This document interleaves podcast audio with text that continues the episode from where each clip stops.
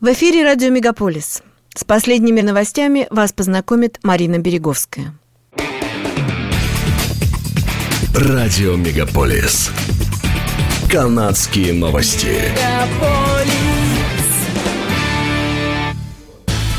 В среду в Торонто стартовал новый сезон НХЛ для большинства канадских команд. Торонто Мейпл Ливс на своей арене обыграл Монреаль Канадиенс со счетом 2-1. Зрители в Онтарио теперь должны предоставить удостоверение личности государственного образца с фотографией и подтверждение полной вакцинации для входа в закрытые помещения, такие как Скоша Бэнк Арена в Торонто, к примеру.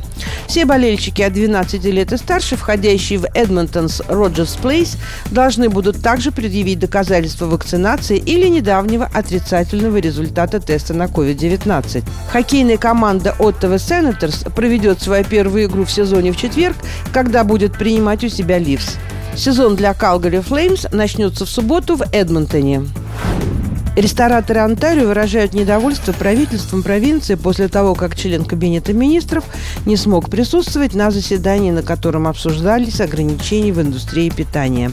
Владельцы ресторанов развернули согласованную кампанию в течение выходных на День Благодарения с призывом снять ограничения COVID-19 для ресторанного бизнеса и привести их в соответствие с крупными спортивными площадками и концертными залами, которые теперь могут работать без пропускной способности и мер физического физического дистанцирования. В настоящее время, хотя в ресторанах не действуют ограничения по вместимости, они должны выдерживать расстояние в 2 метра между столиками, что, по мнению представителей индустрии, ограничивает количество посетителей. Между тем, стадион Scotia Bank Arena, на котором 13 октября состоялось открытие сезона НХЛ, принял почти 20 тысяч болельщиков без необходимости сохранять дистанцию в какой-либо форме. Теперь же представители ресторанной индустрии раздумывают над тем, чтобы перейти к так называемой итальянской забастовке. Правительство Онтарио рассматривает возможность дальнейшего ослабления коронавирусных ограничений, поскольку ситуация с заболеваемостью COVID-19 улучшается. Об этом заявили источники, близкие к правительству. Уже в пятницу правительство Онтарио может объявить о смягчении ограничений и реализовать инициативу в понедельник на следующей неделе, сообщает издание CP24. На предприятиях больше не будут проверять симптомы у работников и посетителей. Ношение масок и сбор данных гостей ресторанов для отслеживания контактов останутся в силе. На прошлой неделе эпидемиологи заявили, что к концу октября в Онтарио могут регистрировать тысячи новых случаев заражения. Однако в последние недели заболеваемость снижается. За последние 7 дней в провинции ежедневно регистрировали менее 500 случаев. Главный санитарный врач Торонто Эйлин де Вилья посмотреть, как будут обстоять дела с заболеваемостью после Дня Благодарения, прежде чем снимать ограничения.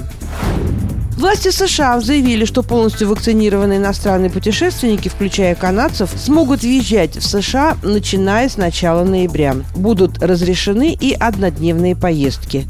Въезд для иностранных граждан, не прошедших вакцинацию по причинам, которые не являются жизненно важными, будет закрыт.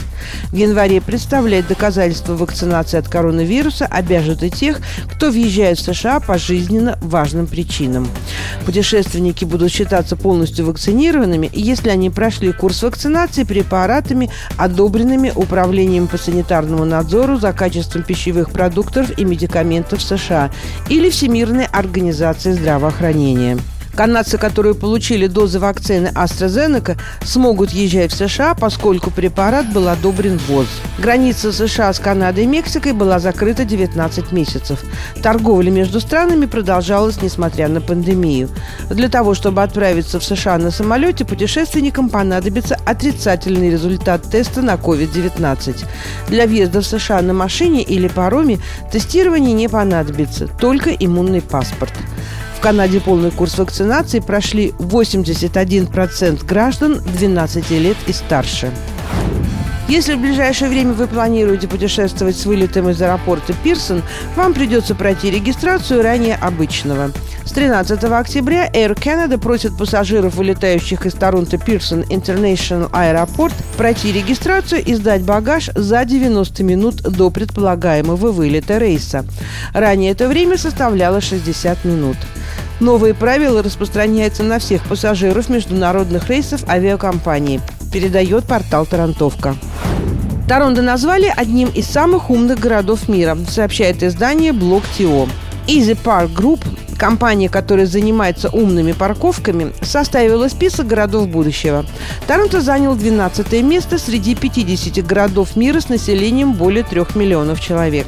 Другим канадским городом, вошедшим в список, был Монреаль, который занял 18 место.